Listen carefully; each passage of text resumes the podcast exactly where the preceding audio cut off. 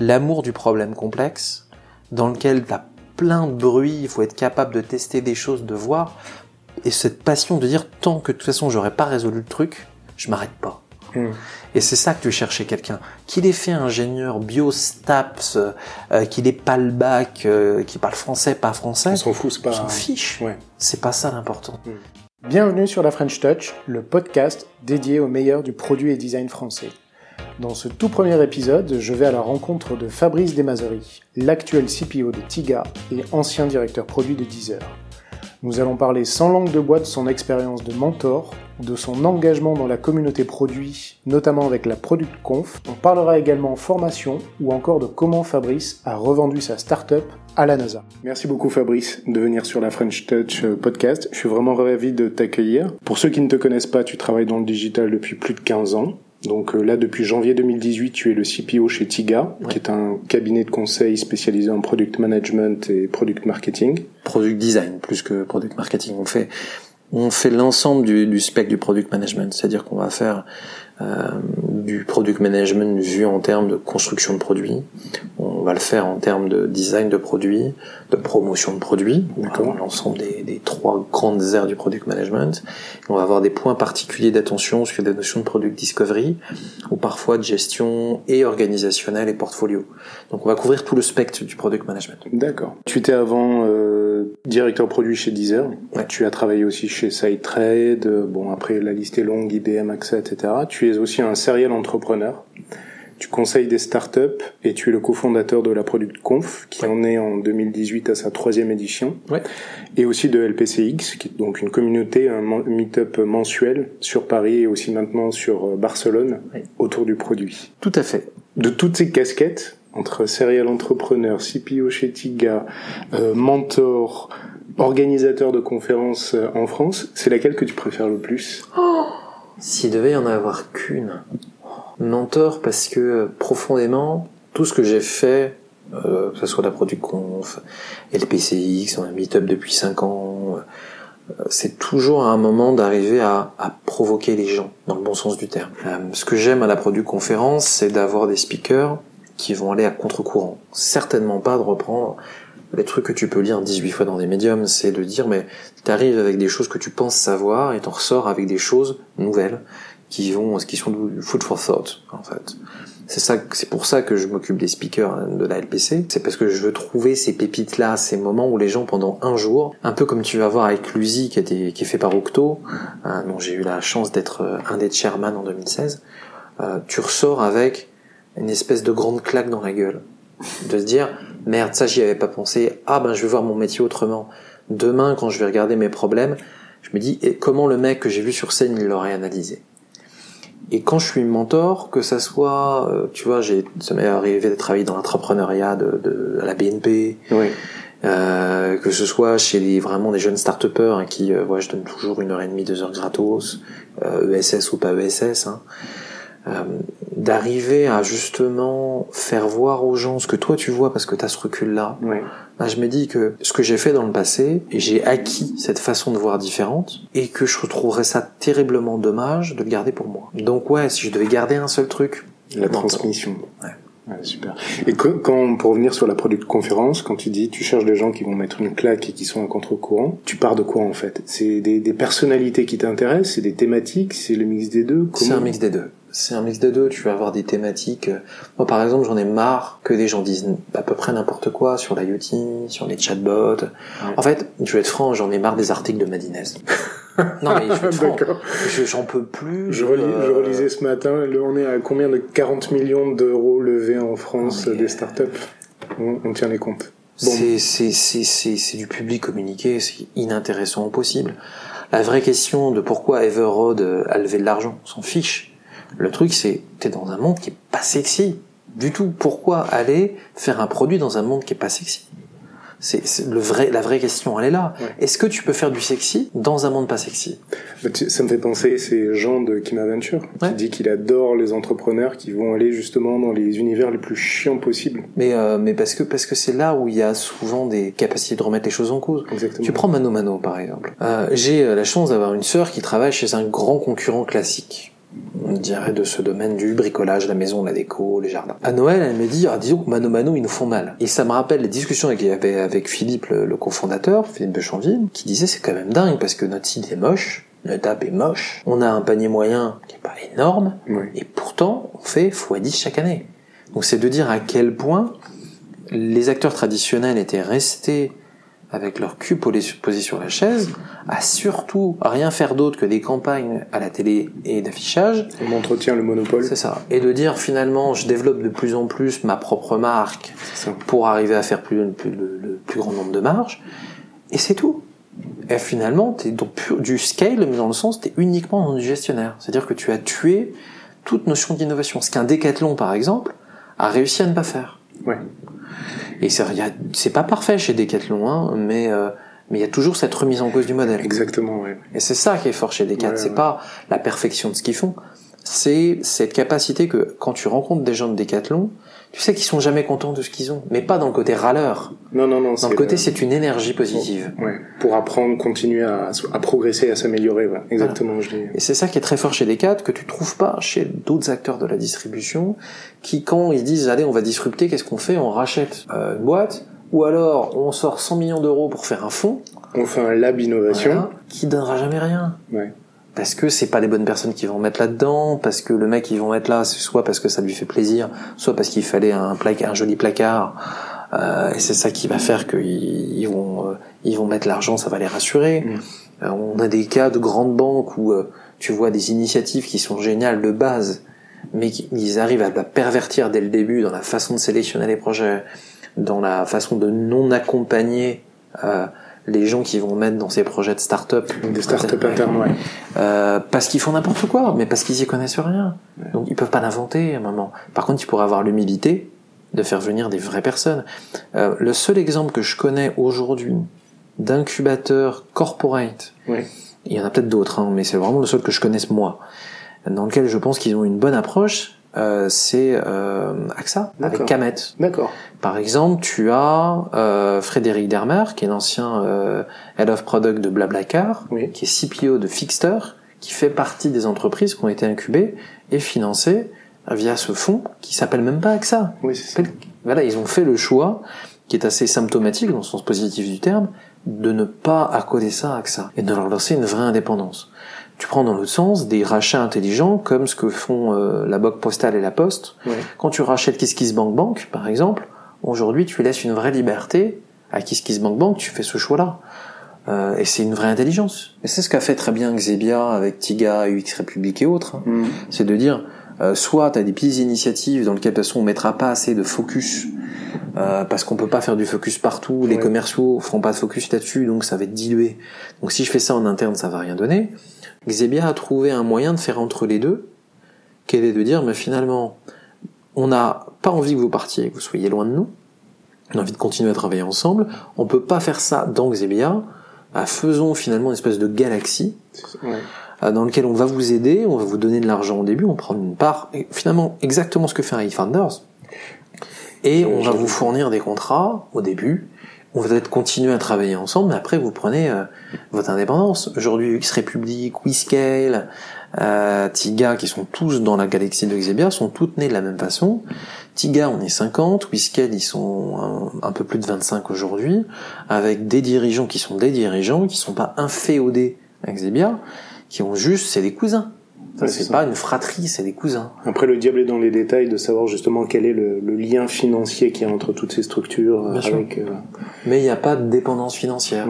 Donc si à un moment Tiga, Whiskel ou X République dit écoutez Xebia, on a décidé de faire ça, et tant pis si on se marche un petit peu dessus. The Family, ils ont Pathfinder, que je connaissais pas. Donc Pathfinder, l'idée c'est justement de de remettre le monde des corporates avec celui des entrepreneurs dans une démarche, alors ils appellent de euh, survalorisation, c'est-à-dire qu'on va prendre le meilleur des deux mondes. On met les ressources financières, euh, logistiques des corporates à disposition d'entrepreneurs ambitieux avec la définition de KPI mmh. et euh, donc on, évite le côté sous-traitance voilà c'est de la surtraitance qu'ils appellent ça je trouve que la démarche était intéressante de se dire corporate c'est pas ton business t'as pas les commerciaux, tu vas pas savoir faire. Vouloir faire un lab d'innovation en interne, ça va être euh, concrètement foireux. Ouais. Laisse ça à des gens qui, qui ont la motivation, qui ont l'agilité, et par contre mets à disposition les infrastructures, euh, que ce soit logistiques ou euh, financières, qui permettent de développer, avec cette espèce de, de pointillé capitalistique. Hmm. Et euh, voilà. Alors dans leur modèle à eux, je sais que c'est euh, au bout de X années, ils récupèrent 100% de l'entreprise créée. Je connais, euh, ça peut paraître un peu paradoxal, je connais très peu euh, The Family. Oui. Voilà. Euh, Pourquoi ce serait paradoxal bah Parce que je suis dans le monde des startups, et, euh, mais j'ai toujours pris un, une distance par rapport au, euh, à la folie des startups actuelles. C'est ça. Euh, pas, pas parce que je regarde ça de haut ou n'importe quoi, mais je me sens pas concerné. Voilà. Euh, je suis dans mon domaine, j'aime aider des, des entrepreneurs. Je me rends compte que je leur retourne le cerveau habituellement d'une heure et demie, deux heures. Donc je me dis qu'il y a quand même un manque quelque part. Et donc c'est bien que si les gens viennent me voir, ils attendent pas le même discours que The Family, que Station F et tout ça. Bon. Euh, moi, ce qui me fait un petit peu peur avec ces approches-là, mais ce qui me fait peur sans le connaître, c'est le côté, euh, encore une fois, 1984. T'as des mecs qui disent des choses sur scène, il y a des gens qui les regardent, ah vas-y nourris-moi, nourris-moi, euh, Ouais. et en fait, encore une fois, ne remettent pas du tout les choses en cause. C'est presque ce qui me dérange un peu. Euh, après, tu vas avoir, à côté de ça, certaines personnes que je trouve brillantes. Jean euh, de Kimar, qui est un, euh, un mec que je trouve euh, est intellectuellement brillantissime. Il a des, des, des réflexions sur certains modèles qui sont hyper fortes parce que justement, il a ce côté de pattern matching. Oui. Parce que oui, Kima fait beaucoup de petits deals. Et C'est ce qu'on leur reproche un petit peu. Ouais. De l'autre côté, ils en voient tellement. C'est un côté machine, soit, mais euh, ils arrivent à prendre le recul, ce que beaucoup, beaucoup de gens n'arrivent pas à faire. Bah après pour euh, alors je je me fais pas défenseur de The Family pour le coup mais euh, eux voient exactement la même chose. Ouais. C'est-à-dire qu'ils ont des des centaines de milliers d'entrepreneurs qui tapent à la porte à longueur de temps. Tu vois je, je les avais rencontrés pour Pathfinder parce que ça m'intriguait. Ils identifient des problèmes qui sont des purs problèmes business, le dernier étant euh, lié à Kiloutou. Ouais. Voilà. Mais ce sont des purs problèmes business d'entreprise de ces tailles-là, donc qui n'a rien à voir avec ce qu'un entrepreneur lambda pourrait Mhm. venir en disant je vais révolutionner le monde de, du Ouais. BTP. Donc je trouvais ça intéressant et ça rejoint ce que tu dis Ouais. sur Jean qui est euh, ils sont ils sont surexposés à la fois au corporate et aussi aux problèmes identifiés par euh, par d'autres personnes. Moi, dis- disons que je, je me méfie toujours des groupes. Je les juge pas. Euh, Il y en a qui vont te dire, euh, oui, c'est sectaire. C'est, moi, j'en sais rien. Je suis pas rentré dedans, donc je serais mal avisé de les juger. Il y a certainement beaucoup de gens brillants où Sama a quand même une capacité euh, qui fait verdir d'envie quand tu fais des conférences de faire venir des gens de ce- du niveau. Voilà, tu dis merde. Si vous me filer le carnet d'adresse pour la Producon, je serais ravi. Euh, mais euh, voilà, je me suis, je me suis peu intéressé Ouais, parce que je suis dans ce qu'ils font, ils le couvrent très bien. Par contre, d'avoir effectivement réussi à secouer les choses, d'avoir fait une marque aussi forte, euh, ce qui est bien, c'est d'avoir donné une vraie visibilité comme Station F. Je me cherche toujours l'autre côté que de dire est-ce que tu donnes pas qu'un seul modèle? Station F, c'est quand même, enfin, je suis désolé, je trouve ça triste moi Station F. C'est une bulle. À un moment, moi, product manager, dont le boulot est, alors j'aime pas ce truc-là parce que tout le monde l'annonce bêtement, get out of the building, Ouais. va avoir des problèmes réels, sort de euh, j'ai euh, entre 25 35 ans, je suis blanc, mâle, euh, j'ai fait une grande école et je m'auto-reproduis, je m'auto-clone, si tu veux. C'est un concentré. euh, Ouais, c'est un concentré de consanguinité quand même. Et je, je suis c'est toujours mieux que rien. Enfin vraiment, c'est toujours mieux que d'avoir un truc splitté où les gens partagent pas. Euh, mais j'ai fait de start-up banlieue. Euh, euh, J'essaye encore aujourd'hui de continuer à me dire bah, qu'est-ce que je peux apporter moi petit blanc aux yeux bleus caucasien canon noble qui suis quand même la caricature du modèle. Euh, de me dire ben euh, moi je juge les gens pour ce qu'ils sont et pas pour ce qu'ils paraissent être. Et donc je préfère aider des gens qui n'ont pas d'aide à côté soit parce qu'ils refusent ce modèle là soit parce qu'ils n'y ont pas accès Ils n'y ont pas accès. ou ouais. qu'ils s'autocensurent et donc de dire bah là je peux apporter de l'aide et avoir une valeur que d'autres vont pas leur donner donc je suis peut-être pas la meilleure valeur mais en tout cas je leur en donne Ouais. que de participer à The Family que de me faire voir et tout ça ça. c'est euh, un, un endroit fermé il y a rien autour y a pas de vie autour tu fais euh, Lubna de euh, Meet My Mama qui s'est honteusement servi de start-up banlieue, tout ça pour se faire voir et pour devenir la garantie de euh, du côté Black Bear, du côté gouvernement et investisseurs et tout ça, comme Mounir. Hein. À un moment, c'en est ridicule. C'en est ridicule. Lumna, elle a fait ça pour son ego. Elle a, elle a raison. hein. Parlons de Startup Banlieue parce que je trouve l'initiative euh, Elle est ex- géniale. excellente. Ouais. Moi, j'y peux rien. Enfin, C'était l'année dernière. Ouais, je suis euh, pour rien dans l'initiative. Ils étaient euh, une vingtaine de personnes. Ouais. euh, agrégé petit à petit, hein, évidemment. Il y a eu une volonté à la base profonde de faire bouger les choses, et pas par des gens qui, bizarrement, venaient de banlieue. C'est-à-dire que la volonté, ça a été poussé d'une fille qui était à Dauphine, Après, tu peux être à Dauphine et venir de banlieue. Euh, complètement, c'est pas- mais euh, elle venait pas de banlieue, elle a pas vécu dans la banlieue, je crois qu'elle a vécu dans le 17e, ou euh, si tu veux son enfance. Euh, elle est euh, clairement euh, d'origine maghrébine. C'est la seule chose qui finalement pouvait faire un pont. Et euh, comme quoi, t'as pas besoin de venir de banlieue pour penser à ça. Tout ça s'est agrégé autour.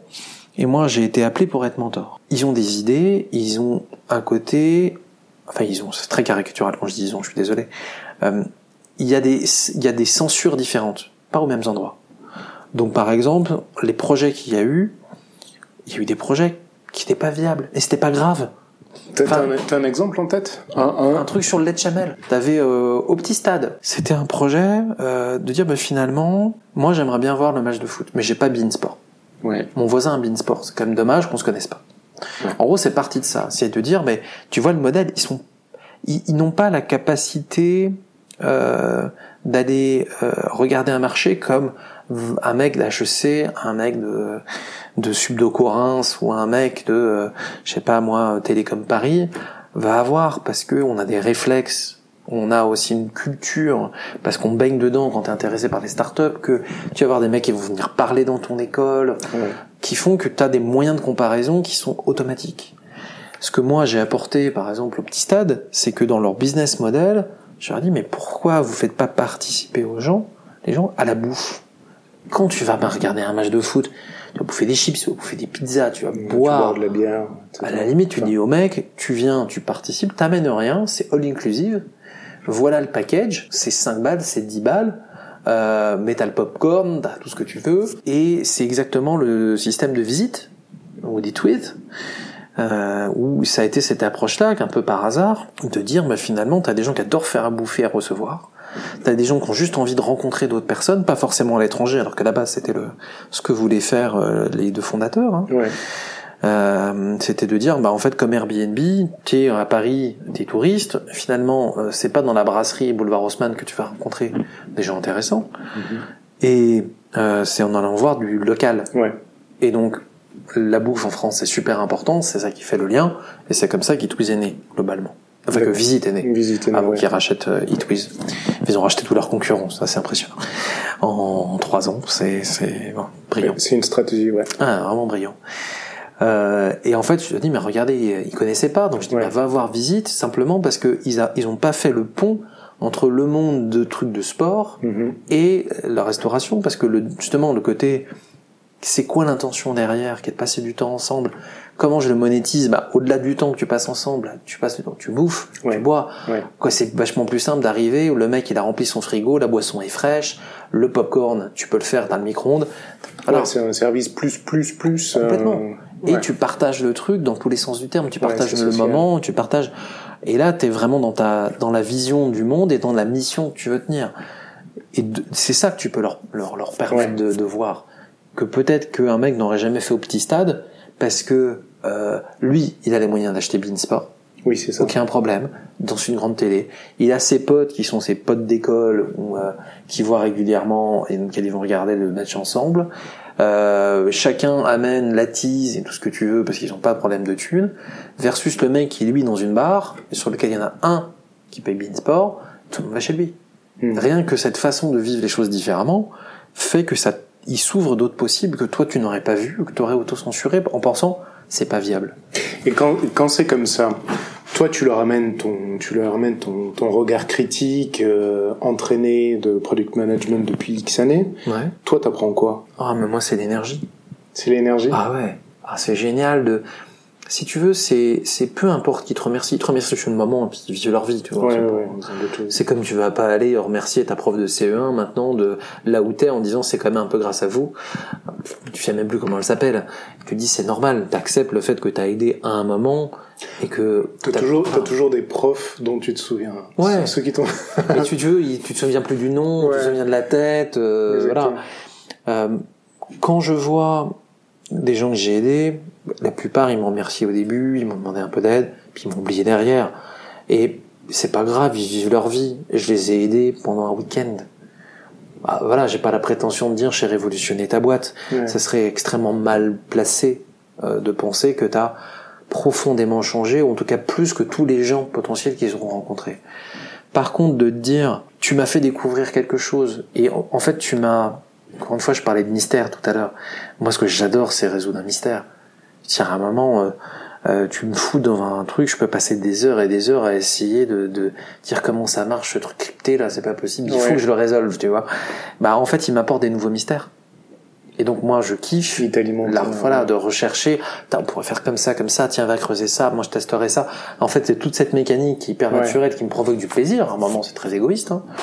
Euh, voilà, euh, je, je, j'auto-kiffe, m'auto- je m'auto-kiffe euh, ce, ce, c'est le moment où tu rentres dans le flow, et où Ouais. tu t'éclates, et oh, qu'est-ce que ça fait du bien. Ouais, ouais, Et ouais. donc ça me suffit de me dire, bah, je les ai aidés, c'est cool, parce que bah, tu vois des gens tu as l'impression que tu les as rendus un peu plus heureux ou un peu plus confiants ou n'importe quoi. Euh, c'est suffisant. C'est une énergie hyper. Enfin, c'est positif. Je. Ouais, complètement. Je partage à Complètement. 100%.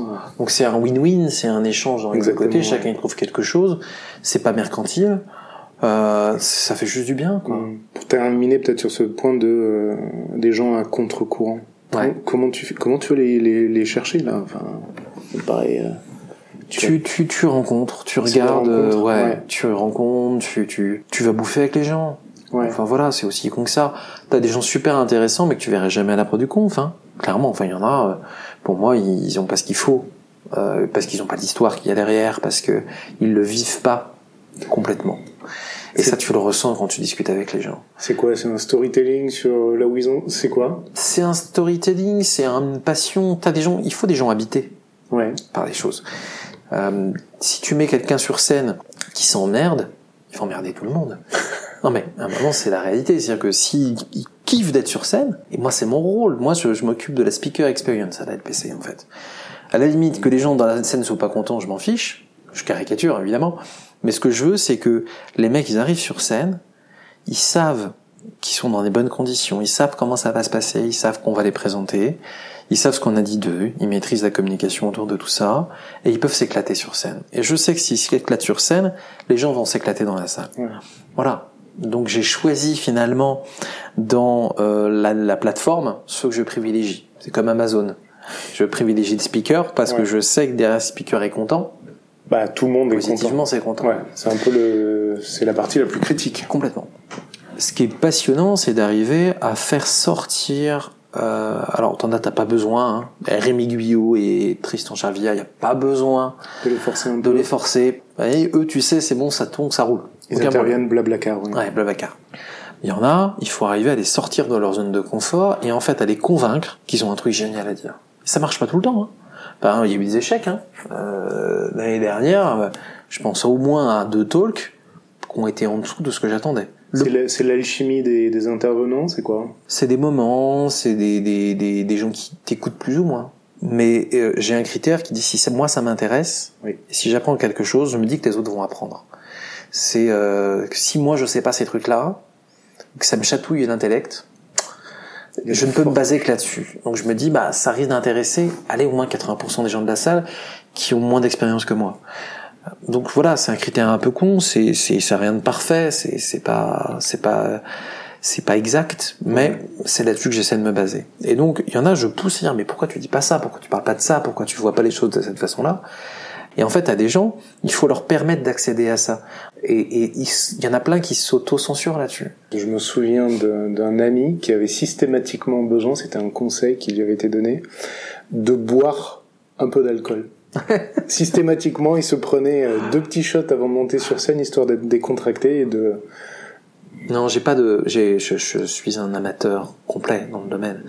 Donc, euh, non mais c'est vrai, j'ai pas, pas de technique. C'est pour ça que je dis, je suis pas quelqu'un de, d'hyper méthodique. Je fais ça au feeling. Et à la limite, j'essaie de donner une part de mon énergie, de mon Ouais. enthousiasme, et c'est ça que j'essaie de passer. Et euh, c'est ça que je kiffe parce que parce que c'est c'est, je suis un extraverti, donc euh, je prends mon énergie dans l'interaction avec les autres. Donc je rends aussi. C'est, c'est encore une fois, c'est un, un cycle de win-win. C'est pour ça que les introvertis, euh, de temps en temps, je leur fais un peu peur. Mais mais c'est ce que j'essaie de faire. Dire mais mais mais oui, tu peux dire ça. Oui, c'est intéressant. Oui, ces questions-là, elles sont intéressantes. Et voilà les questions que j'aimerais te poser. Voilà ce que j'aimerais intégrer dans ton talk. Voilà. Et euh, et tu vois, c'est c'est d'arriver à trouver le bon mix. Mais il y a des mix qui marchent pas parce que parce que la dynamique est difficile, parce que t'as pas eu le temps de répéter X fois, parce qu'on n'a pas, le- j'ai pas le temps de les faire Ouais. répéter. Euh, Je peux pas les coacher, je suis pas coach professionnel, donc euh, les gens seraient certainement beaucoup plus efficaces que moi dans le temps qui est imparti. Et on n'a pas aujourd'hui les moyens avec une product conférence, même si on a des budgets qui dépassent les 100K aujourd'hui, euh, mais il faut qu'on soit rentable. Le- notre seul truc, c'est d'arriver à notre break-even. On n'est pas un business derrière. Vous étiez euh, la première édition 250, plus de Un, 4 peu, un petit peu moins. un peu moins, 420 l'année dernière. Ouais, 421. 421, c'est ce que j'ai noté. Ah, c'est important. C'est- C'est comme 42. Hein, euh, D'accord. voilà. Et cette année, vous avez prévu euh, 500 à peu près. à peu près 500. Ouais, 500, on est on track. Ouais. Après, tu sais jamais, hein, mais euh, de toute façon, dans le dernier mois, t'as des gens qui achètent des palanquets de tickets parce qu'ils attendent le dernier moment pour prendre leur billet. Notre but, c'est comme ça soit accessible. C'est pas d'avoir euh, 500 personnes qui payent trois fois le prix. On préfère avoir euh, 1500 personnes qui payent le tiers. hein. Oui, parce que l'ambition à terme, c'est pas d'être la conférence à 3000 euros le ticket, euh, Surtout pas. accessible au corporate en fait. Ouais, non, surtout pas. Euh, L'USI a un côté génial, hein. Moi, j'ai adoré. Enfin, c'est si les gens ont les moyens de se payer l'USI, il faut aller à l'USI. Ça, ça, tu te prends une baffe intellectuelle avec des gens brillantissimes en face de toi qui te disent des trucs auxquels tu n'aurais jamais pensé tout seul. Euh, Quand t'as Brian Muirhead qui est euh, responsable des missions euh, pour Mars de NASA, que finalement j'ai connu loin par, par mon parcours, mais quand tu fais venir un Neil Armstrong, euh, une euh, Bettencourt, pas celle qui est morte, hein, celle qui... Oui. Pardon madame. Euh, voilà. Euh, voilà Ingrid Bettencourt quand tu fais venir Monica Lewinsky pour te parler de cyberbullying. C'est incroyable. Tu te dis, tu te prends mais à Harry, euh, enfin Ouais. tous ces gens brillants, chacun dans leur domaine, et c'est ce talent que euh, pour le coup l'équipe d'organisation qui est une équipe Octo euh, a eu de croiser autant des gens de la tech que du design, que de la philosophie, que de l'économie, que des, des sciences humaines, des sciences dures, tout ça pour te faire voir euh, plein de petits prismes de l'avenir et de ce que va être l'avenir et mettre en relief finalement ce qui est prégnant dans notre présent qu'on a tendance à ne plus voir. Ouais, tu sors de là, En fait, t'as as, redécouvert que, que ton cerveau pouvait te faire mal. Comme un muscle, comme un muscle sur lequel t'aurais été retiré. T'as ton cerveau, t'es crevé, mais ah, ah, ce plaisir Ouais. intellectuel que, que t'as de sortir de ta flemme. Éprouvé, ouais. Ah, complètement, c'est un vrai plaisir, quoi. C'est la bonne fatigue du sport, bah là, c'est du sport intellectuel. On n'a pas la prétention d'être capable de faire ça, Pourquoi? Parce que c'est un side project. Ouais, bah, l'ambition de départ, c'était, c'était de faire un truc parce qu'il y avait rien. Voilà, le constat.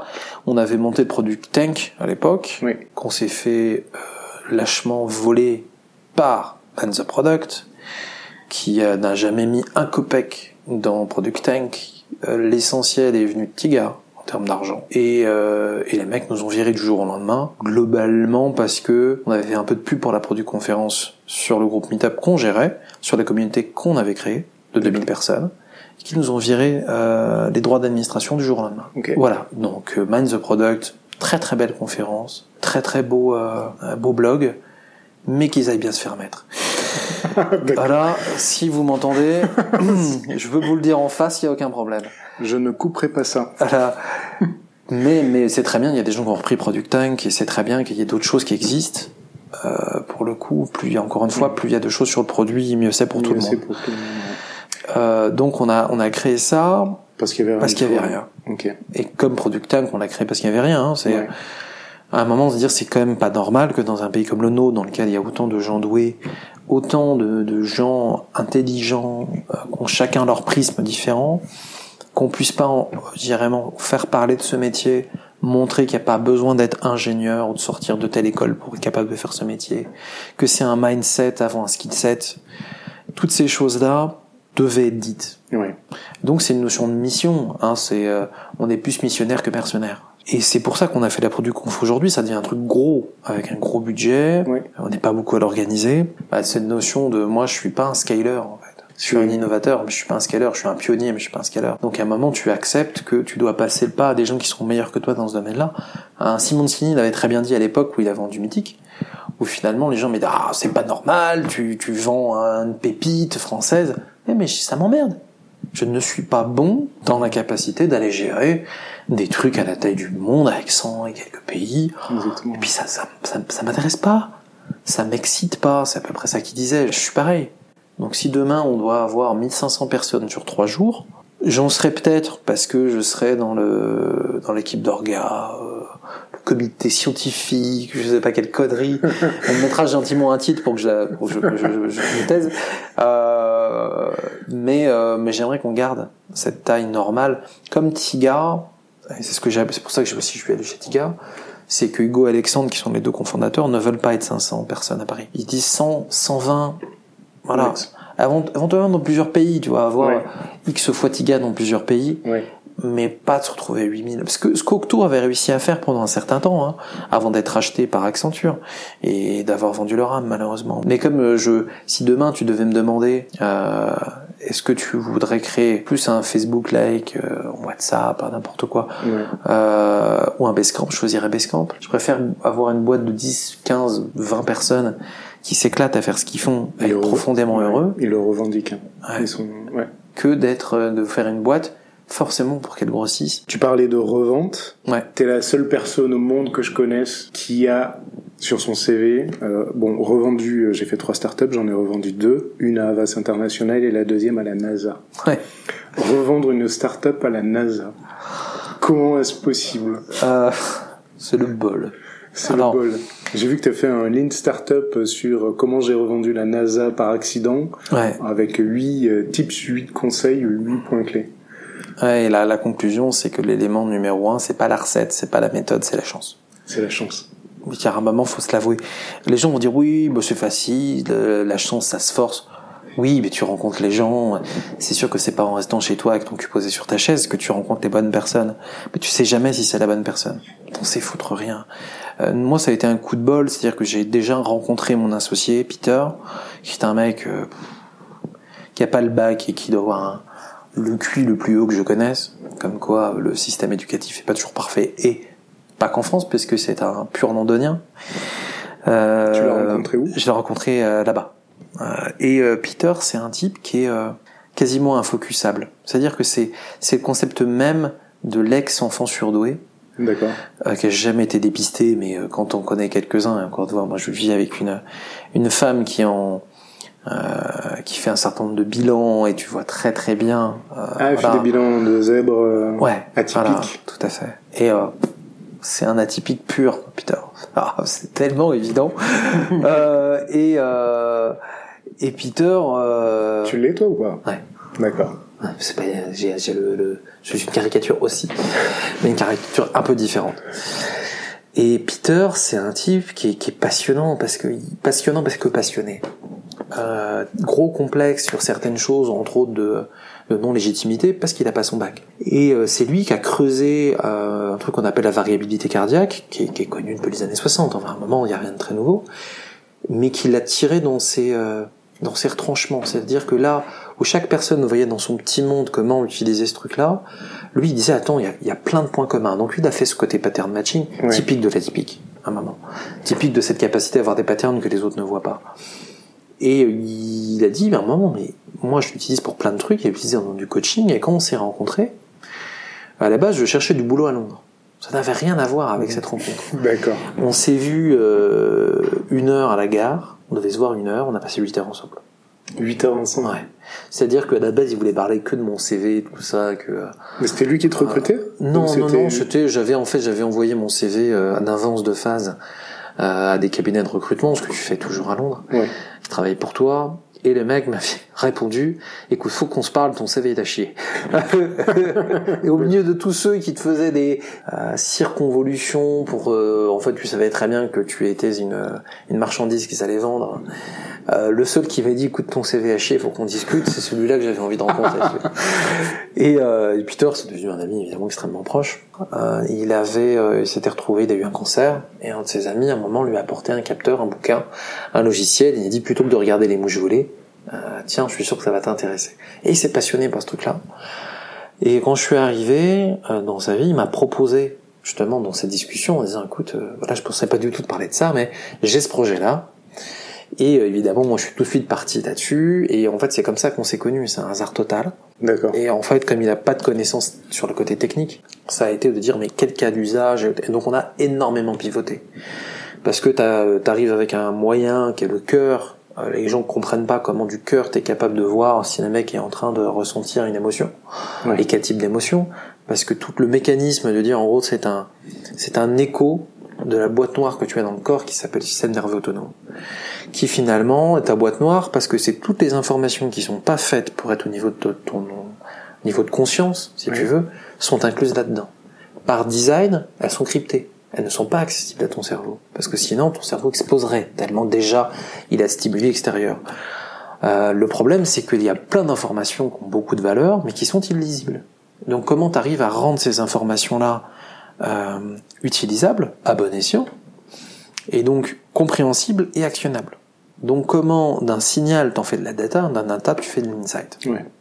Toute la complexité, c'est déjà de le faire accepter qu'on est capable de le faire, de savoir dans quel monde tu vas le faire, parce que finalement c'est du tech push. C'est-à-dire que tu te retrouves avec une nouvelle techno, tu sais que tu peux régler plein de problèmes, tu sais pas par lequel commencer. Et tu as de l'hostilité aux algorithmes d'un côté, euh, sur des mondes sur lesquels tu vas toucher à un savoir, a une sécurité comme ce que j'ai fait quand j'avais fait ma première boîte sur le côté euh, avocat, Légal, ouais. où tu retires une part du pouvoir aux gens, c'est comme ça qu'ils le ressentent, Ouais. et qu'ils comprennent pas que tu vas remplacer par quelque chose de mieux. Euh, les médecins, c'est pareil. Il y a un côté, j'ai toujours fait ça comme ça. Euh, Moi, j'ai un grand-père qui était médecin, qui faisait ses radios euh, lui-même euh, dans son cabinet, parce qu'à l'époque, t'avais pas de radiologue. Euh, je suis sûr qu'il y a un paquet de gens quand, euh, qui disaient mais pourquoi tu fais des radios? Moi j'ai toujours fait ça au tâté. Euh, avant c'était on faisait des saignées. Donc il y a toujours une remise en cause et surtout sur ce côté où où la ta base de ton activité c'est ton savoir personnel. Tu ne peux toucher à des que à des choses qui sont accessoires. Doctolib, ça beau être le cœur du business du médecin, c'est pas le cœur de son savoir. Ouais. Donc c'est ça c'est possible, c'est gérable. Tu commences à leur dire bah, je vais te faire un truc qui va te faire de l'analyse à ta place. Oula. Mais là, d'autant plus que, euh, du coup, ni toi ni Peter n'aviez la légitimité. Complètement. euh, Donc on a, on s'est adossé à un médecin et autres, mais qui n'était pas non plus une référence mondiale dans la cardiologie, parce qu'on ne voulait pas quelqu'un qui soit une référence mondiale dans la cardiologie. vous aurez tiré en arrière. Ouais. Donc à un moment, tu, tu creuses un truc, tu te renseignes, t'as 40 000 papiers de recherche, donc tu creuses, tu creuses, tu creuses, tu creuses. Et moi, qui suis ni ingénieur, ni médecin et autres, euh, c'est passionnant parce que tu vois tout ce que tu peux en faire. Et à un moment, tu te tapes des portes et des portes et des portes et des portes. T'as des gens qui veulent l'utiliser à très très mauvais escient, euh, dont un, euh, justement un opérateur télécom euh, euh, français euh, qui a voulu nous racheter, enfin pas nous racheter, mais nous mettre un, gros chèque sur la table pour qu'on fasse des choses qui étaient totalement contraires à notre vision. Et à un moment, tu dois être capable de dire non, parce que sinon tu vends ton âme. Et le mec comprenait pas qu'on dise non. Ah ouais. C'était en gros, mais vous êtes complètement taré. On vous met 700 000 euros sur la table là tout de suite pour faire juste ce truc-là. Vous gardez l'indépendance. Non, parce qu'on va perdre du temps avec vous. On va vendre notre âme. Ouais. On va perdre la foi. Et si on n'a pas la foi dans ce qu'on fait, Ouais. et je parle d'une foi tout à fait totalement ratée, hein, euh, pour le coup, euh, c'est mort. C'est-à-dire que si on n'y croit plus, voilà, on voulait tenir ce truc-là. Et, euh, et c'est par itération où en fait, en trouvant des, en passant par des fourches codines et tout ce que tu veux, tu finis par euh, devoir chercher des gens capables de faire un capteur, parce que personne n'était capable de faire le capteur qu'on voulait. Moi, mon approche, j'ai dit, peu importe le hardware, l'important c'est la data. Le problème, c'est qu'il faut que la data soit propre. Donc, il faut que tu aies un minimum, à un moment, des choses qui existent pour tes cas d'usage. Donc, tu pouvais utiliser, tu as des choses qui existent, hein, mais pour les sportifs, avec euh, des trucs comme Polar fait par exemple, euh, mais qui évidemment sont euh, li- limitent les cas d'usage. Et nous, on voulait pas limiter le cas d'usage, donc on voulait avoir un hardware qui nous permette au moins de faire tous ces tests nous-mêmes et d'avoir un étalon pour après éventuellement aller choper des signaux de plein de hardware différents. Et c'est dans cette euh, recherche-là qu'on on a fini par aller chez une spin-off de Philips qui était à Eindhoven, dire bah peut-être que ces mecs-là vont pouvoir nous aider. Euh, on fait une démo, les mecs sont sciés et ils nous disent est-ce que ça vous dirait de bosser avec la NASA? Ce qui fait un peu bizarre, parce qu'au début, t'as l'impression que le mec est en train de se foutre de toi. c'est clair. Ce qui est quand même assez rare chez un batave. Euh, pas les mecs les plus drôles du monde, encore une fois caricature, hein, excusez-nous hein, s'il y a des gens bataves, mais euh, bon, c'est quand même pas non plus l'image euh, d'épinal euh, des Hollandais, que c'est des gros rigolos. Bon. Et effectivement, au moment tu penses qu'ils se toi, le deuxième, t'as... Euh, non mais il est sérieux là Et en fait, oui, ils sont sérieux, et donc c'est un hasard total c'était improbable. Et ce n'est que parce que c'était improbable que ça a été possible. T'as du pur early adopter. C'est-à-dire que les mecs, c'est un besoin sur lequel ils n'ont pas de solution. Ils savent que ça peut leur coûter très très très très cher. Et donc, bah, tu t'as trouvé ton, ton early adopter et le fait qu'il s'appelle NASA, quoi. Mais par contre, tu dois lâcher ton bébé. T'as des choix, hein, mais euh, Peter continue à travailler avec eux. C'est un budget étatique. C'est un budget étatique, ouais. Donc ça veut dire que euh, euh Trump, qui a finalement euh, tuer euh, la plupart des visions Mars et tout ça, potentiellement va tuer le, produit. Hein. Et de l'autre côté, moi j'ai choisi de euh, de rester en France aussi pour une bête raison de. J'avais deux aventures. J'avais une aventure avec ce projet-là et j'avais une aventure tout à fait amoureuse. Et j'ai choisi de j'ai choisi la fille. Nous voilà dans Will Hunting. C'est ça. T'as raison. J'ai choisi la fille et euh, écoute, on est heureux et mariés, donc. Euh, C'était un bon choix. Donc a priori ça va. a priori ça va. Euh, si on revient un peu au product management, c'est quoi ta vision, toi, des méthodos qui sont utilisés à l'heure actuelle? Quand moi je vois les product managers d'aujourd'hui s'enthousiasmer pour des modèles sans les remettre un moment en cause, ouais. parce que c'est accepté comme étant en état de fait, plus personne l'attaque. Si tu veux, c'est pour ça que je me, je conspue un mec comme Roman Pichler, parce que Roman Pichler, il a ça, il a fait, il a compris le jobs derrière euh, la recherche des gens quand c'est pourquoi je recherche un modèle, pourquoi je recherche un bouquin sur product management. Parce que j'ai envie d'un truc digeste que je peux prendre sur étagère. Et donc les trucs, pour moi, c'est un fatras de conneries. Il y a plein de trucs qui sont, c'est élégant, hein. C'est élégant, c'est c'est le côté obscur c'est facile, c'est élégant. Tu vois et le truc, c'est que ça me gêne pas que certains artefacts, on les utilise comme ça. Euh, moi, j'avais j'avais fait un article sur le Link Canva qui est, qui est long comme le bras, mais que je peux faire sur n'importe quel artefact d'aujourd'hui en disant, quand je vois comment les gens utilisent l'agile, ouais. et les mecs, mais, mais c'est hallucinant à quel point ils arrivent avec des convictions et qui veulent absolument rentrer dans un Canva. Que des gens qui soient dit, bon bah moi je te donne un package justement en disant, bah euh, commence par faire tes gammes là-dessus, mais tu sais, c'est c'est les, les roulettes du vélo. Ouais. Tu vois, t'apprends à pédaler, t'as les roulettes du vélo. T'en as, ils vont plus ou moins vite à se mettre sur le vélo. D'autres, ils vont plus ou moins vite à retirer les, les roulettes. Et puis t'as des casse-coups qui se pètent là. Et puis de temps en temps, c'est pas grave. Et en fait, il y a toujours ce côté de, je veux bien montrer que je prends des risques, mais euh, je veux bien avoir des rétrofusées sur le truc. Mais si je pouvais garder les roulettes, ça irait bien, quoi. Je dis à un moment, c'est pas compatible. Et moi, ce qui me dérange profondément, c'est pas quelqu'un me dise, écoutez, je sais pas et pour l'instant je me base sur la théorie, c'est que de voir des gens qui, qui sont tous enthousiasmés et que t'as 120 personnes dans la salle, ouais. dont pas un seul... Sens critique. C'est ça, ils se disent... Là je dis merde, c'est 1984. Ouais. Tu vois, c'est euh, je revois la pub d'Apple. Après, il, voilà. il peut y avoir l'effet de foule aussi. Tu vois pas, ouais, tu veux sûr. pas te lever au milieu de 120 personnes en disant tu dis de la merde. Ah mais c'est bien le problème. mais c'est tout le problème du product management.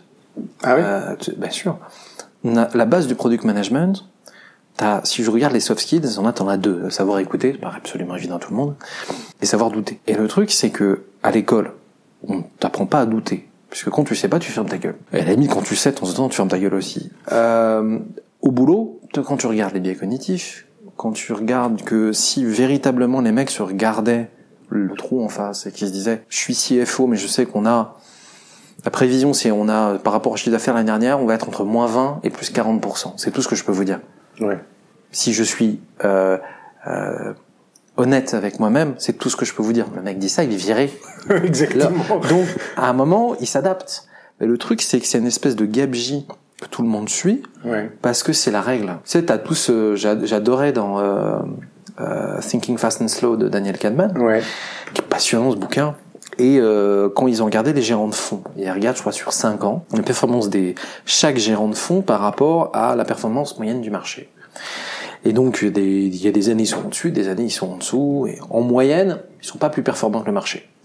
Et en plus, plus ils sont seniors, et moins ils sont performants.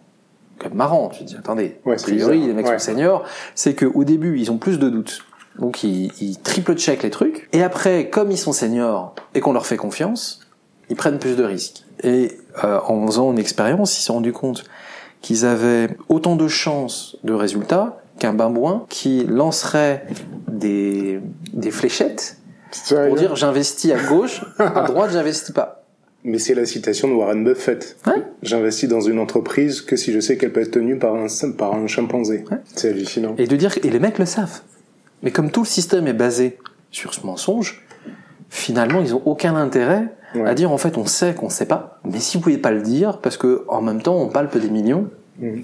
à faire croire aux mecs que euh, globalement on, on va faire fructifier leur argent plus vite que le marché. Ce qui est flippant, c'est de savoir que c'est un ensemble de choses fausses dont les gens savent qu'elles sont fausses, Ouais. mais comme de toute façon dire que c'est faux ne t'apporterait rien et ferait écrouler un système, c'est l'histoire de, de, de- des subprimes et tout comme ça. Ouais. C'est dire finalement t'as aucun intérêt de péter ce système-là. Enfin, Il, Ouais, te- il- te fait, voilà, il te fait vivre. Et puis de toute façon, il y a rien d'autre pour le remplacer. Donc tu continues à survivre avec ça. Aujourd'hui, quand tu vois les patterns où tous les mecs se disent les feature teams c'est génial et, et tout le monde copie les feature teams, et aujourd'hui AXA ou BNP copie les feature teams en France, Ouais. sans se poser réellement la question de dire pourquoi on a fait des feature teams, c'est pour les gens autonomes et responsables. Si tu fais des feature teams sans rendre les gens autonomes et responsables, ça ne sert à rien. C'est de la culture. Ah, complètement. C'est une question de culture. Et en fait, quand tu dis que Spotify aujourd'hui, ah, aujourd'hui, ils ont toujours dit ne copiez pas notre truc. On a vu que vous étiez en train de tout copier. Arrêtez vos conneries. On a fait un article. Ouais, ça marche. Maintenant, il y a plein de trucs qui fonctionnent pas. Ouais. Ça peut pas fonctionner dans tous les contextes. Et de toute façon, c'est une organisation, comme tout organisme, il s'adapte. Donc à un moment, c'est des tests et des expérimentations. Ne basculez pas soudainement en feature team, Mhm. parce qu'on l'a fait, comme si c'était la réponse à tous vos mots. Regardez les symptômes, voyez les solutions potentielles, expérimentez, mesurez, voyez si ça s'adapte, et puis si ça marche pas, bah, continuez à adapter, quoi. Mais ce, que tu dis là, ce que je trouve génial, c'est que quelque part, c'est d'appliquer la philosophie de la construction d'un produit à son modèle d'organisation. Bien sûr. Bah, tu, une organisation, c'est un produit dans lequel les utilisateurs sont des salariés, enfin des salariés, peu importe leur statut. Ouais. Pour moi, c'est ça. Ce qui est difficile à faire comprendre, c'est que le coût de changer d'organisation, comme souvent on a tendance à prendre un pan entier d'une d'un arbre hiérarchique pour le modifier, Ouais. et on ne le modifie que dans certaines conditions, qui est euh, le directeur change et il faut qu'il montre sa patte et puis qu'il désigne quelques mecs qui étaient dans l'équipe d'avant. Mhm. Soit c'est parce que le mec doit montrer du changement de toute façon pour pouvoir justifier pourquoi le mec avant n'était pas bon. Soit c'est parce que de toute façon, oui, il y a des symptômes mais clairement ça fonctionne pas. Et donc il faut faire quelque chose. Et que on va regarder les modèles, ce qui est plutôt un, bon réflexe, sans un moment regarder les symptômes et mesurer l'évolution. Et donc c'est rare que tu prennes juste un petit rameau de quelque chose pour changer, pour voir si ça bourgeonne, et ensuite de l'étendre et de voir si c'est adaptable pour tout le monde. C'est toute la, toute la problématique de l'agile, par exemple. Où les mecs sont tous passés en Scrum, et comme Scrum, ils se sont rendus compte que c'était hyper delivery, eh ben, ils ont fait des mecs qui étaient des chefs de projet, je sais pas quoi, ils les ont rendus PO, en leur donnant pas la responsabilité réelle du produit. Donc tu te retrouves avec des troufions. Tu te retrouves avec des mecs qui, quand ils sont bons en agile, sont dogmatiques. Ouais. Hein, Théodo, si vous m'entendez. Arrêtez, c'est plus possible, quoi. C'est-à-dire que c'est anti-product. Ce qu'ils font, c'est delivery. En fait, le PO devient delivery manager. Ce qui est très très bien dans des projets. Ouais. Ce que font très bien des Octo, par exemple, Ouais. où c'est hyper efficace. Par contre, on s'en fout de délivrer, en fait. Si on délivre un truc qui n'a aucun intérêt, on s'en tape. Exactement, ouais. Et c'est ça le problème, c'est-à-dire qu'à un moment, à force de découper, de faire Scrum, ils se sont dit ah ouais, mais à l'échelle ça marche pas, on va Scrum à l'échelle, donc on va faire Safe. Tu regardes le poster de Safe, tu regardes le mec qui est tout en bas, qui ne prend aucune décision, c'est le PO. C'est-à-dire que les mecs ont reproduit le système hiérarchique tayloriste à l'agile. Et donc en gros, ils ont mis l'agile euh, sous calmant quoi. C'est-à-dire en gros, ils- c'est juste pour dire qu'on est agile. Par contre, on lui a coupé la plupart de ses bras, ses jambes, ses Mhm. gonades, et tu te retrouves avec un tronc d'agile, et tout le monde peut dire c'est super, on est agile. Et ce qui est terrible, c'est que il y a des consultants, des coachs comme ça qui entretiennent. Et en fait, c'est toute cette non remise en cause dans l'agile, tu le retrouves dans le produit. Si les gens se regardaient en face, ils se rendraient compte que la conception même de leadership qu'on a dans les boîtes françaises Ouais. est complètement erronée. Celui qui doit être le leader, je parle pas de totalitaire, hein, c'est pour Mhm. ça que la notion de mini aussi du produit me va bien si tu considères de base qu'un CEO n'est pas un dictateur totalitaire. Euh, il y a eu un thread dernièrement où le mec disait ça peut pas être CEO du produit parce qu'on tu veux pas un mec d'un dictatorial. Je sais pas pourquoi un CEO serait dictatorial ou c'est juste un mauvais CEO. Et de dire mais mon but c'est d'être entouré de gens qui chacun dans leur prisme sont meilleurs que moi et sont informés. Exactement. et m'informe que je puisse moi prendre les décisions puisque celui qui a les moyens c'est moi. Je suis je suis j'ai les j'ai j'ai les cordons de la bourse et les cordons de la bourse c'est les capacités de développement de design de data donc à un moment aidez-moi à prendre ma décision je vais Ouais. prendre une décision informée je vais vous expliquer pourquoi elles sont là en plus je vais faire des hypothèses si je me trompe j'inscris noir sur blanc que je prévois potentiellement de me tromper Ouais. Derrière, j'ai ce que je veux faire. Je définis des objectifs parce qu'on est en train de faire des choses qui sont nouvelles sur un marché qui est nouveau, qui est en constante mutation. Et que, mais les développeurs sont pas des ouvriers, c'est des ingénieurs qui tissent des choses nouvelles constamment. Ouais. Donc finalement, personne dans la boîte n'a envie de gens qui à un moment soient là pour dire tu fais que ça, tu te tais, tu développes, tu fais des tâches de 10 minutes, Mm. pour ensuite livrer des choses dont on ne sait pas si elles sont utiles, dans un temps limité, ce qui fait que soit tu vas être en retard, soit tu vas taper dans la qualité, sur des specs qui sont inadaptés, pour des gens qui en face ne vont pas remettre en cause leur modèle. Et ça, c'est le leadership d'aujourd'hui dans une boîte. Donc à un moment, il faudrait renverser le truc. tu m'as démoralisé. Voilà. là. Non, mais ça se, ça se renverse petit à petit. Mais une vraie organisation centrée produit, c'est une organisation dans laquelle les gens sont là pour. et Je supporte pas ce mot-là, mais je vois pas comment euh, euh, quel mot français utiliser. La notion d'empowerment, Ouais. c'est dire, mais en fait, donne-moi les moyens de prendre la bonne décision le plus possible. Donc arrête de me gérer comme un fournisseur. De toute façon, je n'ai pas besoin de toi en tant que PM pour avoir des idées de choses que je pourrais tacler. Ouais. En gros, tu as besoin de moi. Donc c'est pas sois à mes pieds, c'est aide-moi à t'aider. Et cette démarche de se dire, mais en fait, c'est pas que les autres sont accessoires, c'est que les gens sont là pour apporter ce support, à nos vrais sens, bon sens du terme. Euh, c'est pas la fonction support comme la fonction secondaire qu'on regarde un petit peu de côté. C'est au contraire, vous êtes là pour me permettre moi de voir plus loin. Voilà. Donc la notion de capitaine dans un bateau, c'est ça. Si tu es totalitaire en tant que capitaine dans un bateau, euh, tu finis avec une mutinerie. Là, c'est aidez-moi. Et oui, on a des gens qui vont être un peu plus galériens que les autres parce que c'est les développeurs. Mais faut arrêter de les prendre pour des bêtes galériens. Quoi. Les mecs, ils ont choisi d'être là. Et s'ils rament, ils savent pas pourquoi ils rament.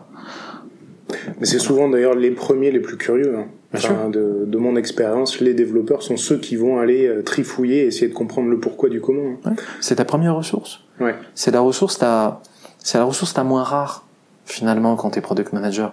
Donc faut à fond se reposer sur les développeurs. Faut arrêter de penser que les développeurs sont là pour coder. Ils Mhm. adorent concevoir. Ils adorent remettre en cause. Pourquoi tu crois qu'il y a justement cette espèce de dichotomie ou tension entre développement tech d'un côté Ouais. et produit de l'autre?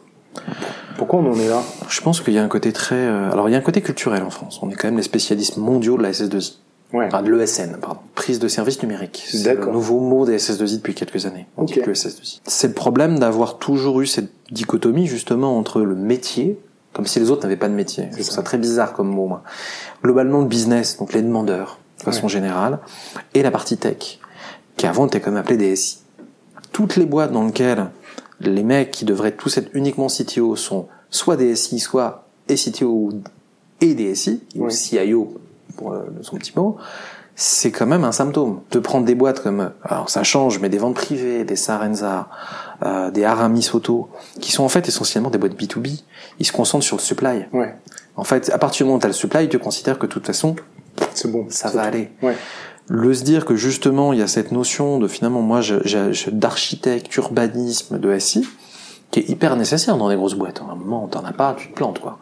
Mais très euh, SAP, très, euh, ces gros projets de les transformation numérique, digitalo-informatique, Ouais.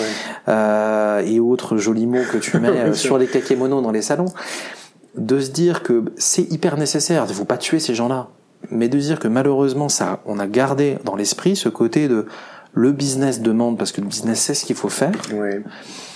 et les techs doivent de toute façon faire les choses même s'ils savent que c'est ridicule. Et donc, tu as de temps en temps affaire à des gens qui sont restés dans cette dichotomie, c'est-à-dire des un métier qui n'a pas du tout remis en cause sa façon de travailler, du tout, du tout, du tout, parce que en école de commerce, on t'apprend tout sauf ça. Ouais, complètement. L'autre côté, des devs qui, euh, quand ils sont intéressés dans ces organisations-là, on leur demande de, de, de se taire, et d'autres qui sont fatalistes, c'est-à-dire qui sont restés dans cette vision euh, très euh, fonctionnelle, opérationnelle, soit parce qu'on leur a pas donné les moyens de s'exprimer, ils ont fini par se taire, soit parce que ils sont allés là parce qu'ils considéraient que c'était une forme de fonctionnariat. Donc à un moment, mais t'as des PO, c'est pareil, hein, t'as des mecs qui veulent surtout pas aller parler de vision, ils veulent juste qu'est-ce que je dois faire, je découpe. En gros, je suis un un tamis. Je prends des choses, je les découpe en plus petits morceaux, Ouais. euh, que je peux mettre dans la machine. La machine sort du code, et c'est très bien comme ça. Et à la limite, je travaille juste sur la machine pour l'améliorer, pour dire regardez, j'ai une meilleure vélocité, regardez, j'ai un delta in-out de bug euh, qui est Qui négatif, voilà. Et euh, tout va bien. Par contre, euh, je me retrouve face à une remise en cause d'un modèle et autres, je suis totalement inadaptable. Mm. Le seul plan que j'adapte, c'est si un mec en amont me demande de faire autre chose que ce qu'il avait prévu, je fais. Donc c'est très utilitaire en fait. Et ce, cette façon de penser, elle est un- malheureusement pas remise en cause aujourd'hui au niveau de la génération qu'on est en train de former.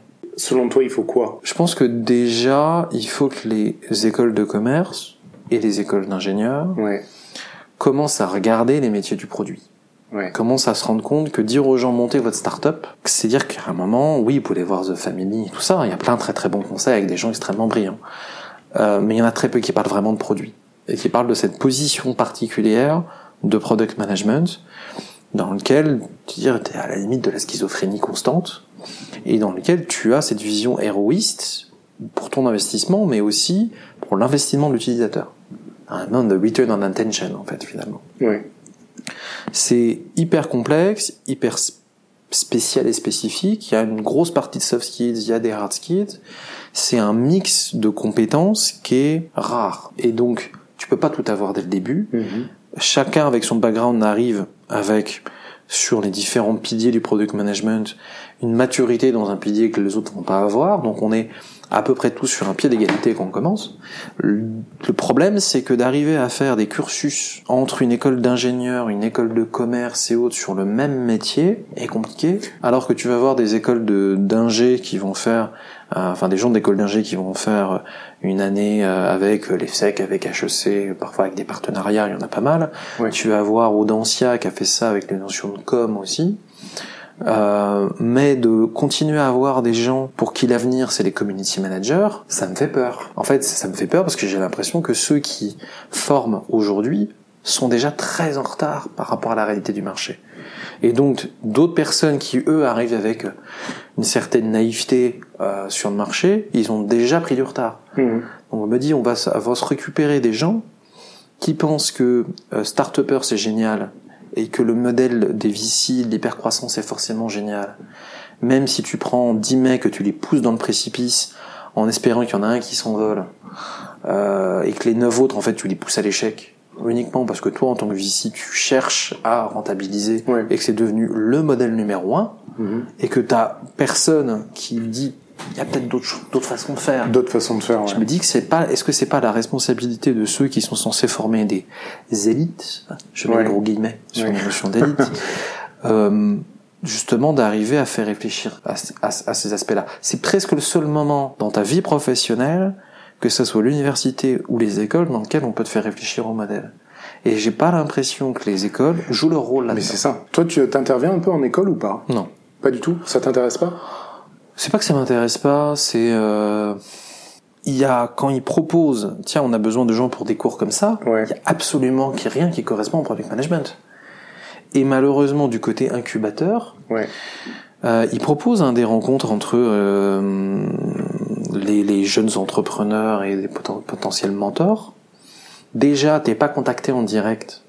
C'est-à-dire il- ce qui est fou quand même, c'est que les écoles ne regardent pas dans leurs annuaires pour voir dans quel domaine tu es. Ouais. Attendez, quand je vois mon passé, je me dis c'est quand même bizarre qu'on me contacte pas. Je trouve ça dommage, si tu veux. Je trouve ça très bien qu'ils contactent des experts comptables et tout comme ça, qui vont leur faire un business plan de 45 pages, euh, comme on faisait avant. Euh, moi, je me dis, est-ce que c'est vraiment ça dont ils ont besoin? Et surtout, quand je les vois tous sortir euh, des incubateurs, ils ont un niveau qui n'est même pas le niveau des gens que je forme en deux jours au product management sur le lean startup, sur des choses qui sont basiques, hein, parce qu'en deux jours tu tu, tu, Tu le pas, sujet, ouais. mais au moins tu tu parles vraiment de ce que c'est qu'un process de MVP et euh, de pas c'est pas une V1 et tout ça que c'est un point de patinage. Tu leur parles de Crossing the Chasm dont tout le monde ne parle pas et pourtant c'est un bouquin 91 qui est toujours aussi actuel euh, que des bouquins qui sont sortis cette année. Et en fait ils sont mauvais. C'est pas leur faute. Hein. Les, les jeunes entrepreneurs ils sont mauvais. Et je me dis merde. Je suis pas dans une sous-école, un truc obscur, dans lequel il n'y a pas de moyens, il n'y a pas d'anciens qu'on fait et qui pourraient aider. Non, les mecs sont mauvais. On ne leur donne pas les moyens de se développer. Donc tu te dis, bah, soit tu débarques et tu dis à l'école, écoutez, vous allez arrêter ce genre de, Ouais. de conneries. Mettez des vrais gens pour, Ouais. dans les incubateurs qui sont capables de vraiment les accompagner. Et pas moi quand je bouffe une heure et demie, deux heures avec les mecs qui ont fait mon école et que les mecs ils sortent en une heure et demie, j'ai l'impression d'avoir révolutionné leur monde en une heure et demie. Ça veut pas dire que je suis, je suis bon. Ça veut dire qu'à un moment, il y a un manque. T'as quand même, t'as 15 ans de digital derrière toi, à tester dans des organisations de toutes les tailles possibles et imaginables, à des, des postes à des responsabilités, en tant qu'entrepreneur aussi. Ouais. Tout ça, ça façonne. Disons que, alors il y a, il y a une part de caractère. Ouais. Euh, je suis un chiant. non, mais non, faut se l'avouer. Euh, faut se l'avouer. Euh, je pense qu'il y a. Je dis pas qu'il faut forcément un caractère pour être capable de faire. C'est certainement pas ce que je dis. Je suis pas persuadé que tout le monde est capable d'être entrepreneur. Je pense que c'est une connerie formidable. Tout le monde n'est pas fait pour ça. C'est, c'est faut être prêt à des sacrifices. Faut, faut être prêt à remettre les choses en doute. Et c'est encore une fois le contraire de ce qu'on t'apprend à l'école. Donc c'est pas fait pour tout le monde, euh, et ça veut pas dire que les gens euh, qui sont pas faits pour ça sont inférieurs de quelque façon que ce soit. C'est un peu le problème quand tu dis le nouveau modèle, c'est ça. Mm. Ça veut dire que si t'es pas dedans, t'es mauvais. C'est une connerie formidable. Il y a plein de gens qui sont très heureux dans des boulots qui sont pas des, boulots d'entrepreneurs. Enfin, heureusement quoi. Ça serait triste. Donc moi j'ai toujours poussé les choses. Je me suis jamais euh, senti dans une case à la con. Euh, et ce qui fait que, euh, tu vois, après le bac, je suis rentré à Dauphine, j'ai absolument rien fait. J'ai fini par faire du droit anglais dans lequel je m'éclatais pas spécialement, mais je passais au rattrapage tranquille en même temps. Je pouvais être président de syndicat étudiant euh, et euh, faire des trucs à côté et ça me plaisait. Ouais. Et j'ai créé une boîte parce que je m'emmerdais. Mais j'ai, même pas dit à mes parents que je crée une boîte. Ah pas dit non, non, j'ai, j'étais en licence, j'ai dit à mes parents que j'étais en licence, j'ai fait des faux certificats de notes Ah, euh, qui était très con parce que tu le payes un jour ou l'autre euh, pour essayer de, de d'entretenir mes parents dans l'idée que j'étais en train de suivre ma licence alors que je faisais rien hein, c'est honteux Le je me pirate. foutrais, je me foutrais des baffes euh, si si je m'avais à cet âge-là en face de moi euh, et euh, je pense que ça fait partie de ce caractère-là justement un peu pirate pas dire qu'il faut forcément l'être mais à un moment de se dire là le monde tel qu'il est ne me, ne me va pas Ouais. d'une façon ou d'une autre, dans un aspect. C'est une forme de rébellion que tu peux avoir face à des profs, face à un système d'éducation pendant ta scolarité, que tu as ensuite à la fac ou en école, et qu'à un moment, cette notion de c'est pas normal que ça soit comme ça, c'est là où à un moment tu dis il faut faire quelque chose. Et tu vois, moi je l'ai fait quand j'étais gamin, j'ai à 10 ans, j'ai monté une association écolo euh, dont j'étais le seul et unique membre. Ça servait à rien. Et tu vois, de se C'est dire une, une association de quoi? Déco, bah, je, pour moi, ça s'appelait Génération Écologie. Ils m'ont ont repris le nom après, j'aurais dû demander pour dire, mais en fait, euh, il faut être conscient de l'impact qu'on a sur l'environnement. Et donc, moi, je pa- parle de ça, c'était en 91. Euh, donc j'étais en sixième, ou en fin de CM2 au sixième, et il y avait ce côté, c'est pas normal que les gens le voient pas. Et est-ce que tu étais dans un environnement où tes parents étaient conscients de ça Non. ou c'est toi qui euh, Non, non, non, c'est juste là. complètement euh, Ouais, c'est de la curiosité. Mais c'est, de côté, j'en ai rien fait, tu vois ce que je veux dire. On peut pas dire, ah, j'ai monté un truc, on a révolutionné, comme t'as des gamins aujourd'hui qui arrivent à le faire. Euh, mais je pense que ça fait partie d'un caractère où à un moment tu remets les choses. Ouais. Euh, tu dis, est-ce que c'est normal que ce soit comme ça? Non, c'est pas normal. Pourquoi personne ne le voit? Donc à un moment, tu as une notion de, de lutter contre une anormalité ou une injustice. Et c'est une question de caractère de ne pas supporter ça. Et à un moment, tu as des gens qui font très bien avec, tu as des gens qui tournent la tête, Ouais. puis tu as des gens qui s'y attaquent. Ouais. Et moi, je fais partie des gens qui s'y attaquent. Et j'en tire aucune fierté. hein. C'est vraiment... Enfin, je suis né comme ça. Ouais, c'est ça, c'est naturel. J'y Tu- peux rien. Je veux ouais. je ne peux rien. J'ai rien construit pour ça. Mes parents m'ont pas éduqué à être comme ça.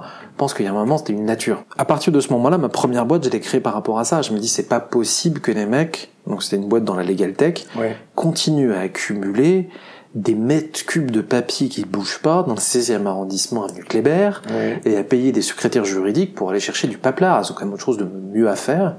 Et c'est pour ça que j'ai voulu créer ma première boîte. Dire attends, c'est pas une notion où uniquement il y a une opportunité, c'est c'est complètement con. Est-ce que les gens ne voient plus comme un problème? Toi, tu le regardes avec un prisme différent. Et ce qui est exactement le product management, c'est un moment, c'est connect the dots.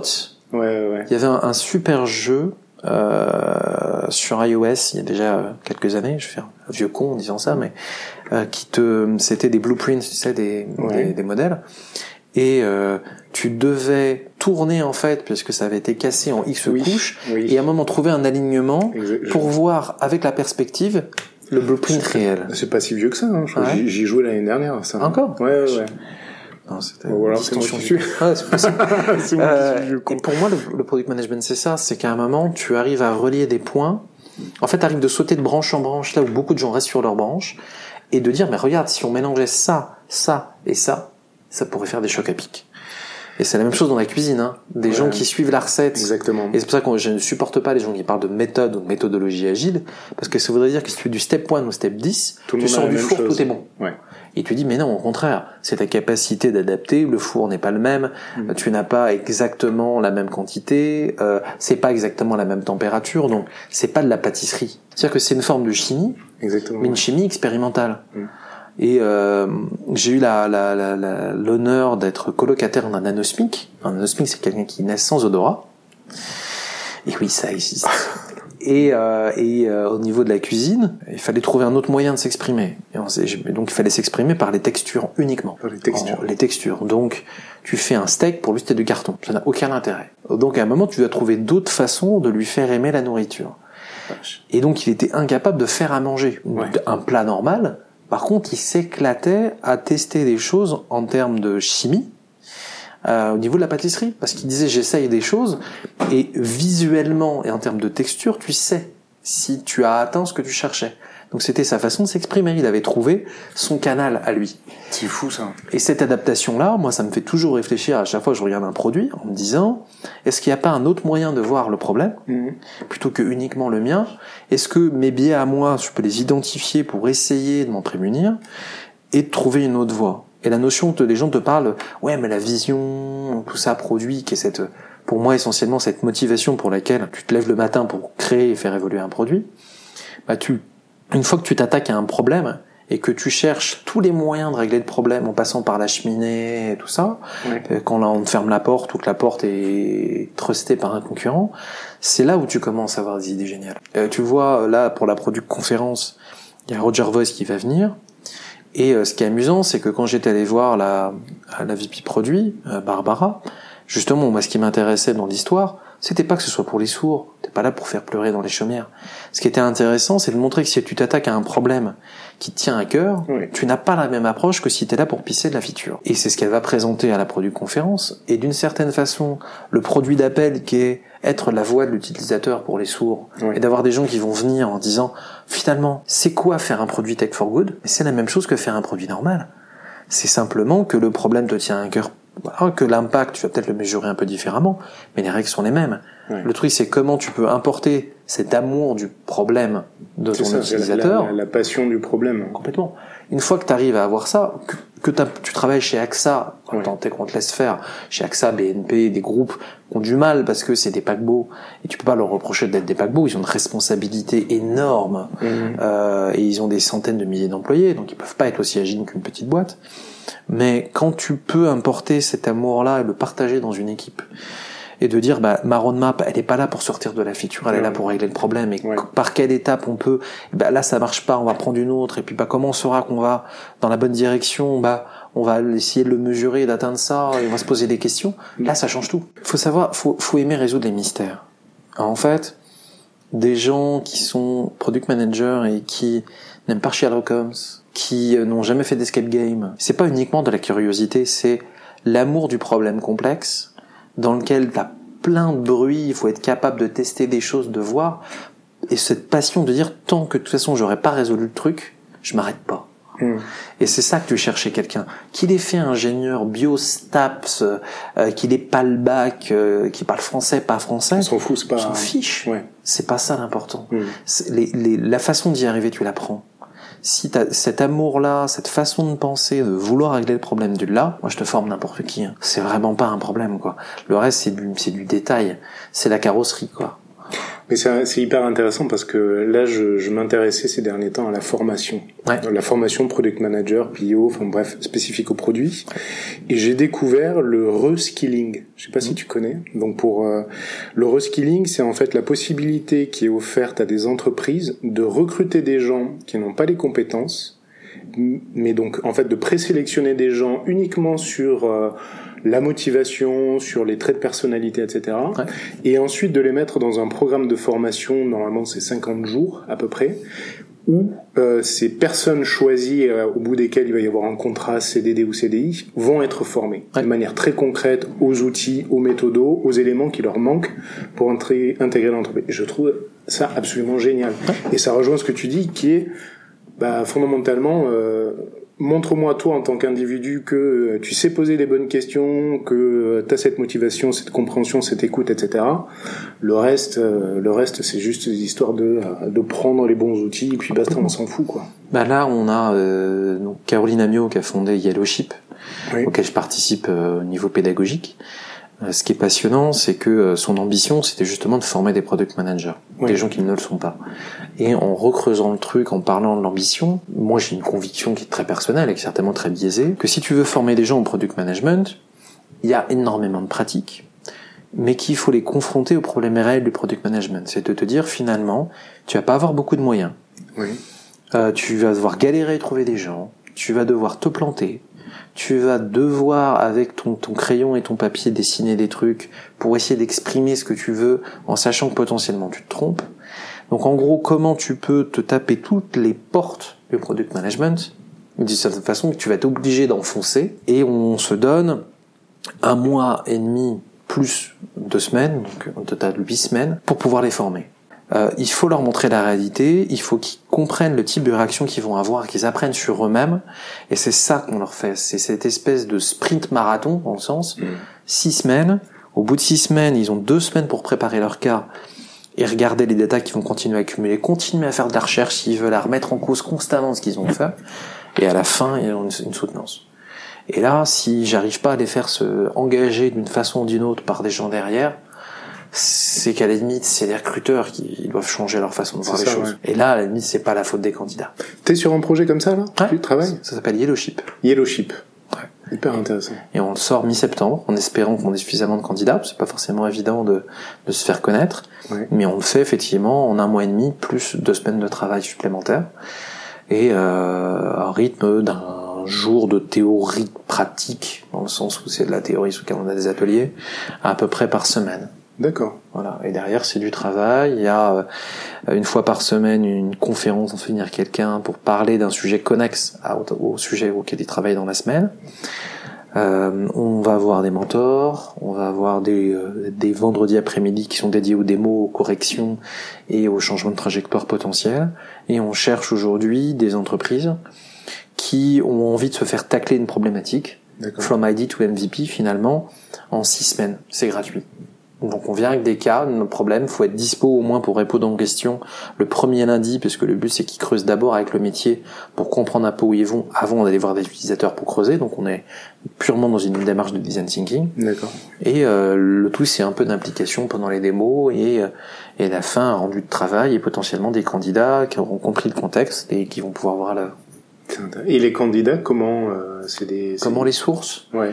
T'as deux types de candidats qu'on a visés aujourd'hui, on verra encore une fois, hein, ça reste des, des hypothèses. Euh, des gens qui veulent être entrepreneurs et qui ont euh, besoin de comprendre comment faire et comment construire un produit de zéro de façon frugale, soit des gens qui justement sont en reconversion. D'accord. Donc, euh, je sais pas, moi, euh, un- je prends le cas de quelqu'un que je connais, euh, qui s'il écoute le podcast saura que je parle de lui, euh, qui est, qui travaille dans, on va dire, le marketing de façon très très globale, et euh, qui en fait se rend compte que dans son travail, il n'a pas la même approche que son équipe. Et il voit qu'il y a des différences, il voit qu'il y a, une, il y a une proximité avec les gens qui font le produit. D'accord. Et à un moment, tu remets en cause en disant, mais attends, euh, c'est pas normal, quoi. Et ce que je vois, ce que vous me dites, j'ai l'impression que vous avez raison par rapport à ma propre équipe, je suis en porte-à-faux. Et en fait, c'est un mec qui est fait pour faire du produit. À date, là, aujourd'hui, tu dirais c'est quoi tes gros points forts et c'est quoi les points sur lesquels tu souhaites t'améliorer? Alors, mes gros points forts, euh, la remise en couche des choses, paraît évident. Euh, le fait que je pense en termes euh, d'idéation, de prise en compte de la complexité et de l'ensemble des prismes, je pense être quelqu'un de relativement bon parce que j'ai une histoire qui fait que je suis passé par plein d'industries différentes, que j'ai de toute façon pas eu de choix. Quand j'ai monté des boîtes de connaître un peu de tout sur tout, mais je suis un full stack par excellence, c'est-à-dire que je suis un généraliste. Euh, j'adore l'approche de profondément du product design et de toute la psychologie qui est derrière, toute la découverte me passionne, mais parce que je suis marié, une psychologue, à un c'est pas pour rien. Euh, et ça, ça me passionne parce que c'est pour moi là où, où il y a toute la puissance du product management, c'est pas dans dans l'artefact, c'est pas dans la construction elle-même, c'est dans la compréhension profonde de la motivation, de l'intention. Où là, tu peux faire la différence parce que euh, t'es pas juste en train de faire une solution, t'es en train d'attaquer encore une fois un problème. Un problème, c'est un bien gros mot, bien entendu. Euh, je suis, mais je suis pas très bon en design. C'est-à-dire que oui, je suis capable de, tu me donnes un WordPress de faire un truc à peu près correct. Je suis capable d'analyser une interface et de dire ça, ça, ça, ça me gêne tu mets avec Sketch, je suis pas bon. Bah, j'ai jamais pris le temps non plus, mais. Ouais, c'est la compétence. Voilà. c'est un outil. Oui, je suis pas bon en tech, par exemple. Je m'y suis intéressé parce que euh, c'est quand même les gens qui travaillent le plus. Donc à un moment, si tu comprends pas leur challenge, comment tu peux avoir de l'empathie pour un utilisateur quand t'as pas l'empathie avec les gens à qui tu donnes du boulot à faire finalement? Parce qu'à un moment tu 8 heures, 8 heures par jour avec eux. Tu dis tu j'aimerais que tu fasses ça et t'es incapable de savoir si c'est facile pas facile c'est comme si, je sais pas, tu construisais une maison, tu donnes un maçon à ça, tu dis, bah, t'as estimé ça à 3 en Fibonacci. Oui, c'est que c'est un peu plus compliqué quand même que tu avais demandé à la base. Euh, et si t'es pas capable d'avoir de l'empathie pour ça, il y a un problème. Si tu pour moi, c'est la première empathie que tu dois avoir, c'est avec ton développeur, même pas avec ton utilisateur. Euh, mais j'ai jamais codé de ma vie. Euh, et je cherche pas à être bon en code parce que je sais que c'est pas ma force et qu'à la limite j'ai des gens largement meilleurs que moi en code en face de moi. C'est plus sur les designs, la strat, euh, la psychologie, euh, même le lien entre le produit et la, notion de growth, donc la psychologie et la notion de growth. Euh, que je préfère être bon parce que personne ne fera ma place. Ouais. Voilà. Question de gestion de ressources. Par contre, pareil, je suis pas le mec le plus méthodiste du monde. Je suis je pense être bon en agile dans le sens où je me suis beaucoup renseigné, j'ai beaucoup vu et j'ai essayé de comprendre les principes sous-jacents et pas simplement encore une fois ce qu'il y avait au-dessus de, du niveau de l'eau. Euh, mais je suis pas le mec le plus méthodique du monde. Euh, je serai jamais un excellent consultant. Je serai peut-être un bon coach, mais jamais un excellent consultant parce que j'ai pas ce côté méthode euh, recette euh, bah, c'est pas mon caractère. Je préfère être rond plutôt que carré chacun son truc. Je suis bon à être rond y a pas de problème physiquement ça se voit. Euh, mais, mais je suis pas très bon pour faire rentrer me faire rentrer dans une euh, moi rond dans un trou carré si tu veux. Euh, donc clairement moi j'ai des faiblesses là-dessus. Et euh, en termes de com par contre que je suis pas je suis pas bon. Les gens me suivent parce que j'ai une autorité euh, naturel. non, mais par, par la pratique, par la volonté de faire grandir les gens qui reconnaissent. Je pense pas que les gens que j'ai managés dans ma vie euh, me considèrent comme un mauvais manager. Par contre, il y a certainement des gens qui sont largement meilleurs que moi pour dire la même chose de façon beaucoup plus acceptable et beaucoup plus fine que moi. D'accord. Là-dessus, voilà. Et Hugo est un bel exemple de merde. Quand il, quand il écrit des trucs et quand j'écris des trucs, tu vois que t'as quand même une compétence qu'il a que j'ai pas. Ça, c'est indiscutable. Merci encore, Fabrice. Ouais, je t'en prie. Voilà, c'est tout pour la French Touch. Encore merci à Fabrice pour son temps et pour son retour d'expérience. Merci à vous d'avoir écouté. Si ça vous a plu, abonnez-vous à la French Touch sur votre application préférée. N'oubliez pas de laisser un avis, 5 étoiles de préférence, sur iTunes ou Apple Podcast. Ça va beaucoup m'aider à bien référencer le podcast et à le faire découvrir à d'autres personnes. Vous pouvez aussi m'aider à améliorer la French Touch en m'envoyant vos feedbacks ou vos suggestions directement sur Twitter, lafrenchtouchfm. Vous pourrez retrouver tous les liens, les livres et autres qui sont évoqués par Fabrice dans cet épisode directement sur le site www.lafrenchtouch.fm. Merci beaucoup et à la semaine prochaine